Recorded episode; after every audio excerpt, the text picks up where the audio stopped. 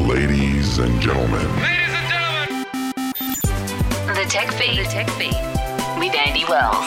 Well, today on the Tech Feed podcast, we are talking about smartphone apps. You might be under the impression that any app you get from the Google Play Store or Apple App Store is automatically safe to use. But user beware, as scam apps do manage to slip through the cracks. Joining me to talk about scam apps and how they work and how to avoid them is Jacob Vavra from digital security company Avast. Hi, Jacob. Hi, Andy. Thanks for having me. Jacob, would you agree that it's reasonable to think that when you get an app from an official store that you should expect that it's not going to be malicious in nature? Yeah, I mean, I think it's a reasonable assumption, but unfortunately, we don't live in a perfect world, and in reality, these app uh, these app stores or um, yeah these app stores receive just a, a large amount of apps coming through them, so they need to have an automated process to sort of filter this.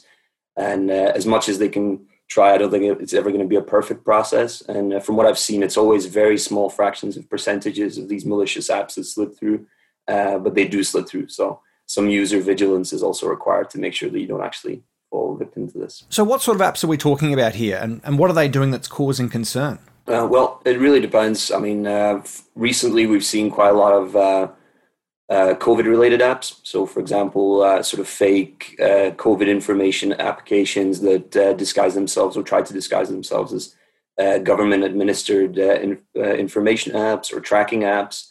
Uh, we've also seen quite a lot of hidden ads, for example, recently on the on the uh, Google Play Store over the summer. So this is actually applications that have um, a sort of feature that hides their icon after a certain time period.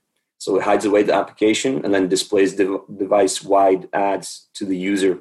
Uh, so quite an annoyance, but it's also kind of difficult to track where the adverts are coming from. Now, with these scam apps, exactly how are people finding them, and how are they being promoted so people can find them? Uh, so some of them, uh, or most of them, they tend to have some sort of promotional campaign behind them or some way of spreading. Uh, so, for example, in the case of the one that we're discussing today, they actually had a bit of a viral TikTok campaign behind them to help them spread the scam. Uh, but it tends to be quite often, it's also just uh, advertisements on potentially less reliable websites that tend to link to these app store pages. Uh, so you're almost looking at like, um, uh, could be like an ad network that redirects towards these apps. I mean, it tends to be the the users, if they're just using the app store and looking for specific apps that they want, it's very unlikely that they would stumble into something malicious. It tends to be that they have to be targeted by the attackers somehow. Can you tell us a little bit more about that example, the scam app that was promoted through TikTok? Yeah, of course. Uh, so this was actually something that was brought to our attention by a teenager through our Be Safe Online program. Uh, the Be Safe Online program is a vast sort of endeavor into uh, helping teenagers essentially interact with the online world. It's to do with how to be safe in the online world and all the rest of it. Uh, so this was actually reported to us by that teenager. And um, what we then discovered once we looked into it a little bit further is that there's quite a wide sort of TikTok campaign spanning multiple profiles, some of which had over three hundred thousand uh, followers, and I assume, or I estimate, over, you know, a couple million views on, on the videos that they posted. And what they've actually done is it's, it's quite reasonably smart, I would say, is they've created almost a viral trend on TikTok uh, that then they latched onto this scam. So they've almost like created a viral trend to promote their own scam. Um, And unfortunately, obviously, part of the scam was also likely targeting children because it is on TikTok, which is quite popular among the younger audience. So the way it worked is it had like a, essentially a false advertisement for the application where you shock your friends. And then uh, upon clicking the video, you would then be redirected to the store depending on which device you're using. So it would be either the Google Play Store if you had an Android device, or to the App Store if you have an Apple device. And yeah, then from there, it, it's... It's just almost like a two-pronged attack. So on the um, on the Apple Store, uh, it's a little bit more difficult to introduce malicious features into apps. So what they've actually done is they've actually, on a technical level, they haven't done anything malicious per se, but they've just created kind of pointless apps that don't really fulfill what they promised through the videos and through their own descriptions. So it's just it's just a scam, because you'd be looking at being charged maybe ten, twelve Australian dollars for an application that realistically just vibrates when you when you touch the screen. So it's not really, I think if you were to purchase that, you would feel pretty scammed and maybe maybe not so happy with your purchase. I think the other then the other part of it, which was on the Google Play Store, actually contain the hidden ads adware that I mentioned earlier. So the users would download the application for free, so they're not actually being charged anything. But then after a certain time period, the application hides itself away and then just displays advertisements, which is how the scammers would then make money, and obviously to the annoyance of the user as well. Now, with that particular example, just how much financial damage has been done? How much of the scammers managed to rake in? Yeah, so based on estimates from SensorTree, one of our uh, one of our partners, uh, globally, it seems as though there's almost, um, uh, I'd say, seven hundred, upwards of seven hundred thousand Australian dollars uh, that went to these actors. So that's, I don't think that's a small amount. I think that's a pretty pretty sizable amount for likely what was reasonably low investment into this whole scam endeavor. And I think specifically to Australia, what we were looking at the figures, I think there was over twenty-five thousand Australian dollars uh, that went to these scammers just from Australia alone. So I think obviously it is it is quite a global um, sort of spanning scam, as it tends to be with this, because the App Store and the Google Play Store mm-hmm. are accessible from anywhere.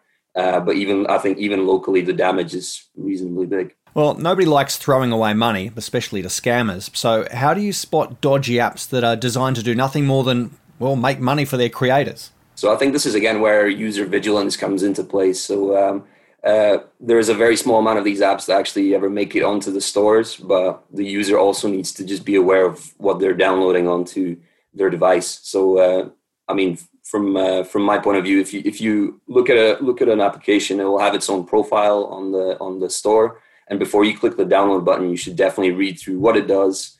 Uh, is it is it feasible? You know, c- can you be shocked by your phone? Probably, I don't think so. And um, so, looking at what it does, is it feasible? What sort of permissions it requests? So, for example, if it's a wallpaper app, does it really require the use of your camera or your location? You know, kind of trying to link what it's asking for with its actual purpose. And I also think reviews are usually a quite a good indicator. So in the case of these apps, uh, when we looked over the app profiles, some of them were in the range of one point two stars, so unanimously disliked by the users. Um, so I think even just a quick glance over, over that would have given you a good indication that it's probably not an application that you want to purchase, especially not for ten dollars, twelve dollars. You know? Gosh, I'd never watch a one and a half star movie, so I definitely wouldn't download a one and a half star rated app. But what about for younger kids? What could parents be doing to make sure that kids don't unexpectedly fall victim to apps like this? I think uh, this is this is quite a difficult endeavor because um, maybe generalizing a little bit, but I think a lot of the times, you know, even the parents might not be super familiar with what's going on with, with their children's phone or with the devices themselves. Uh, so, I mean, it is just down to educating yourself in in, uh, in online security, in how to behave online, how to handle devices. Um, so specifically to children, I think it's quite important, especially at a younger age, that you do monitor their online activity, not necessarily, not very like, um, yeah, I mean, it is it is important because obviously there there is malicious apps out there. There could be other dangerous stuff online. That's not to discourage them from using the devices, but maybe in just a guided way would be quite good. Um, what we've actually seen is, um, for example, introducing um, or discussing with your with your with your child um, sort of permission to download applications. If we're talking specific to the scam, so before you uh, the, the child would download any application, they would have to consult with their parents.